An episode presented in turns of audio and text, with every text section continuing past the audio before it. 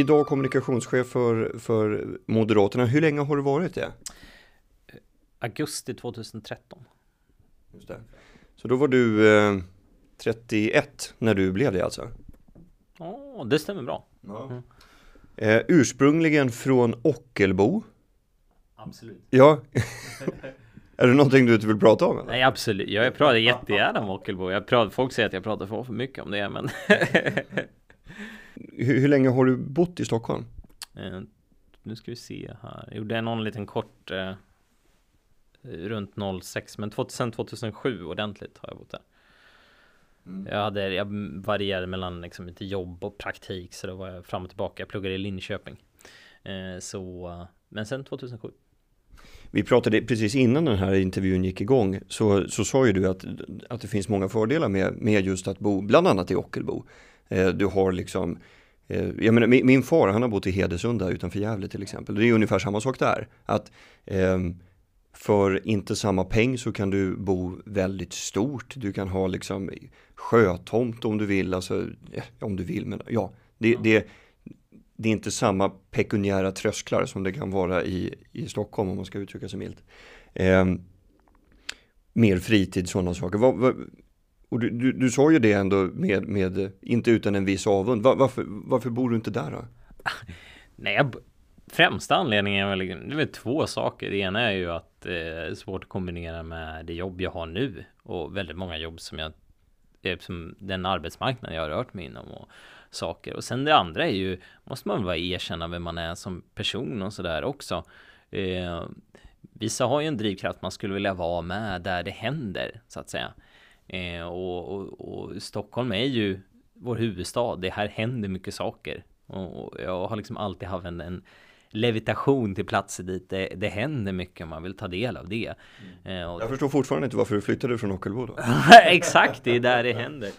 Men det där tror jag är någonting som man, man har i olika nu har jag inte levt så där himla länge, du har för sig inte levt så mycket längre heller, men, men det är en sak som man, man verkar förstå med, med, livet, det är att det är omöjligt att förstå hur det är att ha en annan att ha en ålder som man aldrig har haft själv. Är, man kan förstå hur det är att vara barn, man kan förstå hur det är att vara tonåring, man, inte exakt, men man kommer ihåg tanken. Men det är omöjligt att veta för mig hur det är att vara 72.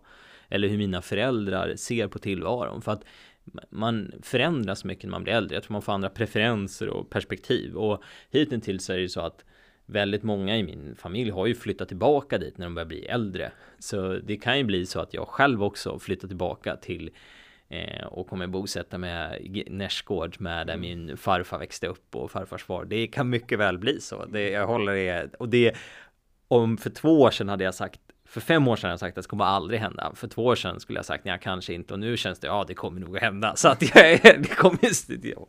Ja, men herregud. Jag, apropå det där just att man, man inte, ja, man är så, man vet ju inte alls hur det är att vara i den åldern som man är på väg in i. Exakt. För, för jag, jag, jag tittade på en eh, SVT-serie, Ängelby, ja. som, eh, som går just nu. Och eh, ja, det är en mängd olika karaktärer i den där. Bland annat då ett, ett ungdomspar som är förälskade i varandra. De är kanske 15-16 år. Och när jag såg dem igår, när jag tittade på det här avsnittet, så det blev verkligen en retrospektiv skämskudde som var liksom större än vardagsrummet över när jag tänkte tillbaks på hur mycket jag trodde att jag visste och hur lite jag faktiskt visste. Det var ju otroligt jobbigt att möta det. Men är det inte otäckt att man tror ju alltid då att man har kommit till positionen där man, där man vet allt och man kan titta tillbaka och skämmas. Men man kan ju hamna i saker i livet man kan titta tillbaka och komma ihåg okej okay, men jag var inte helt fullärd inom det här för tre år sedan heller eh, och så vidare och så vidare så det jobbiga är att den där skämskudden kanske aldrig om 30 år kommer man titta tillbaka och kanske lyssna på den här podden då om den, den finns kvar i eten på något jag vet inte. Mm. Då kommer man skäms, hur, hur kunde man resonera så där? Absolut. Eh, du, hur, eh, eh hur, hur, hur kom det sig att du blev kommunikationschef? Ja, eh, jag började på partiet, det var lite fel där i kronologin. Jag började faktiskt i augusti eh, 2013 som analyschef, eh, för det var eh, och, och det var ju på grund av att jag som sagt jag jobbade fem år på Demoskop med opinionsundersökningar så det var liksom ingången ganska naturlig det är där jag har min liksom långa eller ja, min yrkes specialitet om man säger så. Sen var det så att den dåvarande kommunikationsverksamheten slutade och det var ganska kort tid kvar till valet och jag uppfattades väl ha gjort, ja, det, det uppfattades som att då får du ta över det här helt enkelt. Eh, så då har jag haft fick jag kombinera de båda rollerna eh, och sen har det fortsatt på den resan. Så det var väl först egentligen i ungefär för ja, vad blir det? I mitten på oktober 2013 som jag fick den här kommunikationschefsrollen också så att säga. Eh, men eh, så, så har det varit. Så det var lite grann en slump faktiskt att det blev så. Men eh, sen har det fungerat bra och varit väldigt, väldigt kul. Och jag är otroligt tacksam för den möjligheten. Vad, vad är jobbigast då i ditt yrke? vad är största utmaningen som du fortfarande håller på och liksom kämpa med?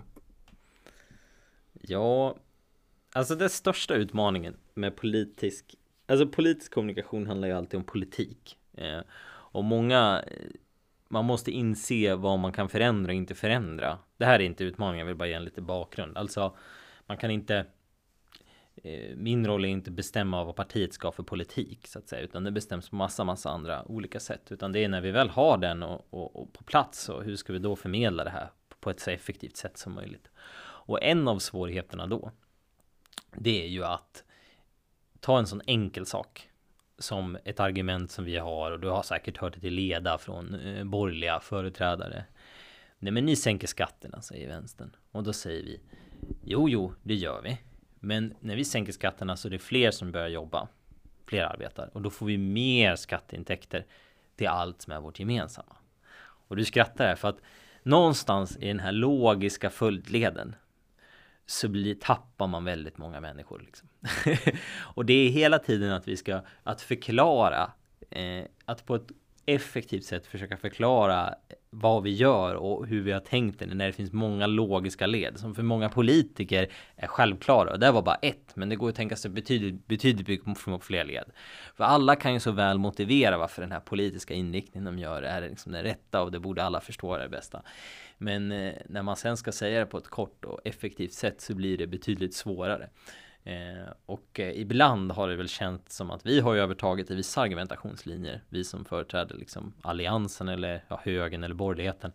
Medan vänstern har ju absolut lättare kommunikativa. Eh, ta till exempel vinst i välfärden debatten. Den är otroligt lätt kommunikativt att säga när man är på den sidan. Lite svårare för oss att hantera. Eh, och de där frågorna är på något sätt eviga att brottas med. Men det är att så, så, fort ett argument kräver att eh, åhöraren behöver kanske en kalkylator och penna och papper, då blir det svårt eller? Ja, när det är en trestegsraket känns det som. Det är någonting där som gör det, eh, gör det knepigt. Eh. Och, och sen är det väl också så att eh, värderingsundersökningen visar att människor är ganska olika i synen på vad politik är. Och eh, vi är ett parti som är överrepresenterat av personer som röstar på oss, men särskilt som är aktiva i oss. Som ser politik som någonting praktiskt problemlösande. Det vill säga, om jag skulle berätta för dig att jag är för, jag brinner för jämställdhet. Då skulle många av våra väljare säga, alltså som röstar på oss idag, eller Eh, aktiva partier. Kul för dig, men okej, okay, vad har du tänkt att besluta om i riksdagen för att det ska bli så? Ja, men jag ska sänka den här, den här skatten för att stärka hushållsekonomin. Ja, bra, det låter fint så att säga. Så det kan vara att de tycker egentligen att Gudrun Schyman säger Feministiskt initiativ, det är väl inget fel så, men de har ju bara massa visioner. De har ingen konkret politik. Väldigt få borgerliga väljare som har emot att Gustav Fridolin brinner för miljöfrågan. Det man har emot är att han bara snackar. Han har ingen politik här liksom. Eh, Problemet med många väljare som vi vill vinna, som inte röstar på oss idag, som inte är aktiva i partiet idag, de har inte riktigt samma super ibland faktiskt superpragmatiska eller supermaterialistiska syn på politiken som många av våra företrädare eller väldigt aktiva medlemmar har. Utan de ser politiken, det värdet i sig kan vara att du just har ett mål. Eller att du har en vision om någonting. Mer än att du kan säga att det är den här politiken som ska göra något. Ta bland ungdomsgenerationen, en typisk sån sak. Det är så här antirasism. Och svaret på det från en klassisk moderat eh, äldre väljare där, jaha, men vad betyder det i Sveriges riksdag? Ja, för vad betyder det i Sveriges riksdag? Vad ska Sveriges riksdag fatta för beslut enligt lådande lagstiftning för att, ja, som är antirasistiskt? Ja, men det kanske finns ett värde i att någon brinner för någonting så att säga. Och det kan vissa ungdomsgenerationer tycka medan andra inte gör det. Och här har vi också en, just en, eh, en på sätt ett, ett intressant och svårt perspektiv i politiken. Att många av våra kärna, de tycker kanske en bra politisk kommunikation skulle vara att en lista där det står tydligt det här skatteförslaget ger den här effekten. Kolla det här Excel-arket, det är ju perfekt liksom. Och vi sån grej funkar jättebra i sociala medier. Det delas jättemycket. Men då måste man tänka på att det finns många människor som, som inte tar till sig av den typen av argument utan vill ha ett mer känslomässigt drivet eh, och en mer, vad ska man säga, någonting som tilltalar hjärtat och förklarar varför vi gör eller agerar som, som vi gör. Och när vi ändå är inne på det, ska vi kika på er senaste kampanj? När, när, när, när gick den ut? Måndags. Vilket datum blir det då? Den 16 oktober? Nej, Nej 19 oktober. 19 oktober. Ja, okej. Okay. Då ska vi se här. Eh, berätta lite kort då för de som inte sitter framför datorn och kan se det här. Vad, vad är det för något? Ja, det här är vår höstkampanj som heter Sverige är på väg åt fel håll. Eh, och det är helt enkelt så att det här är ett skift i tonalitet från Moderaterna. Från att ha haft under lång tid en ganska positiv kommunikation igen och på gränsen i, i en tid då har det varit väldigt rätt när många väljare upplever att Sverige är på väg i helt rätt riktning. Men eh, nu ser vi att fler och fler människor, rekordmånga faktiskt, upplever att just att Sverige är på väg åt fel håll. Fem av tio av väljarna, sex av tio alliansväljare och så vidare. Eh, och jag tror att det är viktigt för att människor ska lyssna till vad vi vill göra, att vi uppfattas som mer kritiska till samhällsutvecklingen. Vi sitter faktiskt inte i regeringsmakten längre.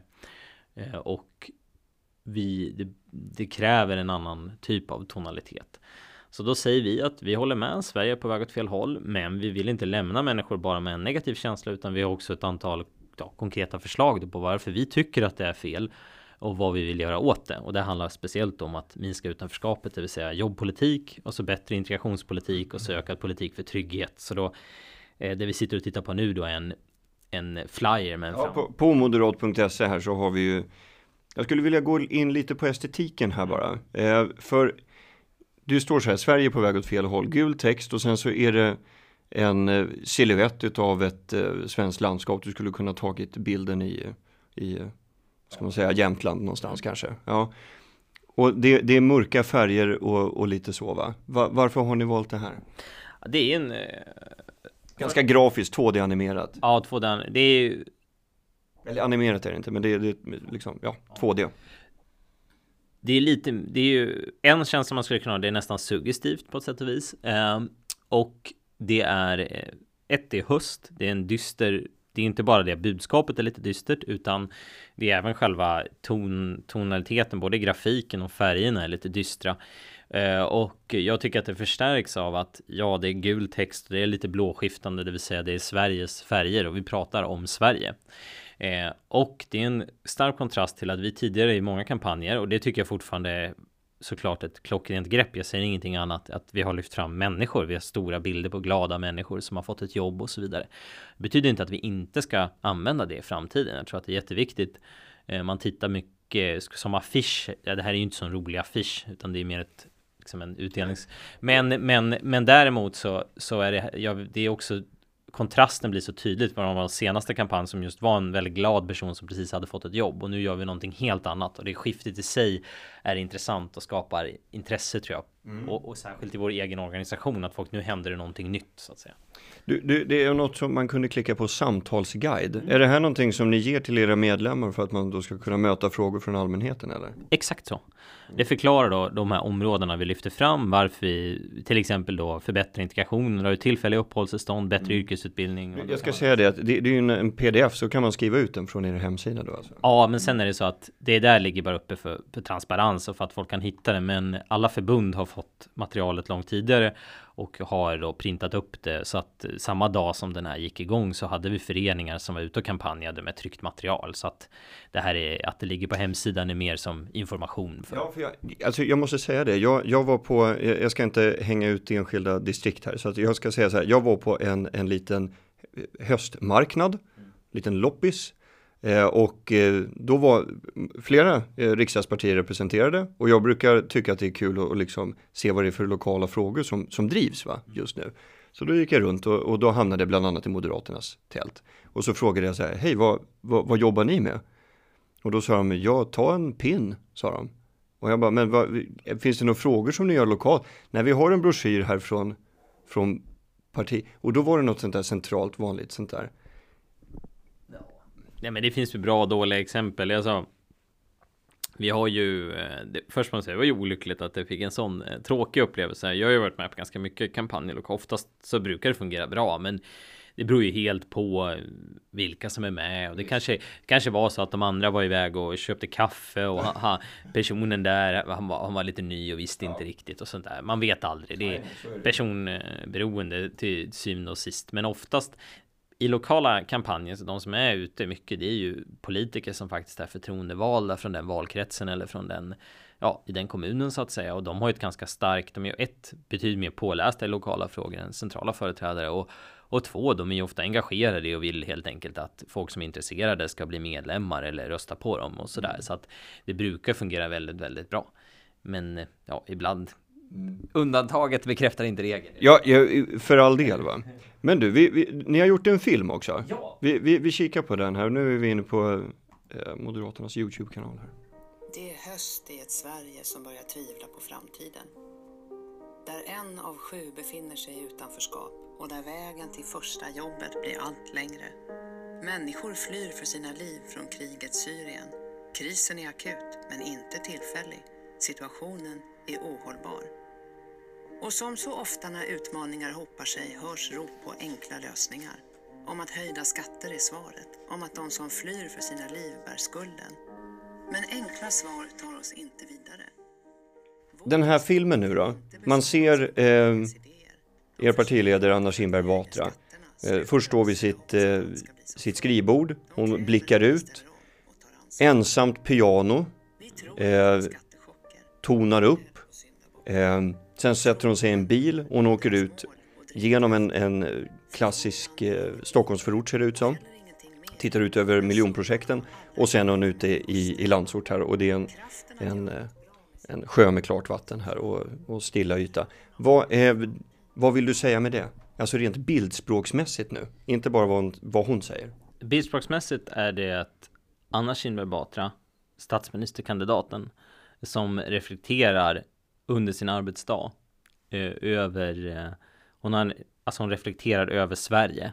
Eh, och det är det som bilderna beskriver. Eh, det är Sverige som hon, som man ser hela tiden runt omkring oss.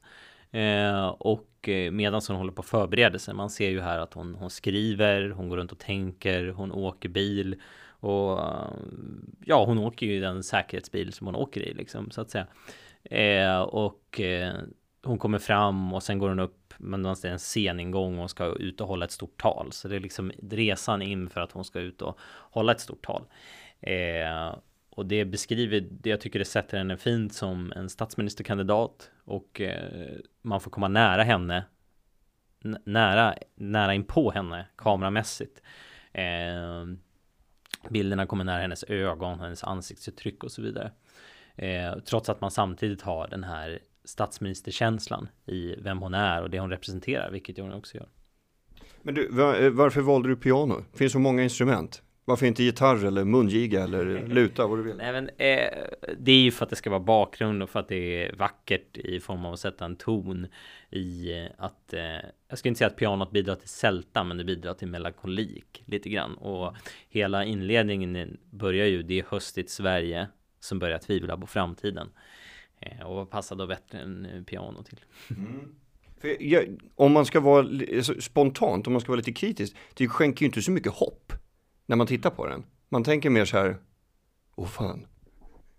Ja, det där är ju intressant. Eh, det är ju intressant med film hur det slår när man ser det. Man tänkte sig, man kanske skulle vilja när man såg det manus och alltihopa tänkte man ska skruva till det ännu mer. Men det är det här att man lägger ihop allting tillsammans, musik och så. Då blir det en viss effekt som är emotionell mer än faktisk så att säga.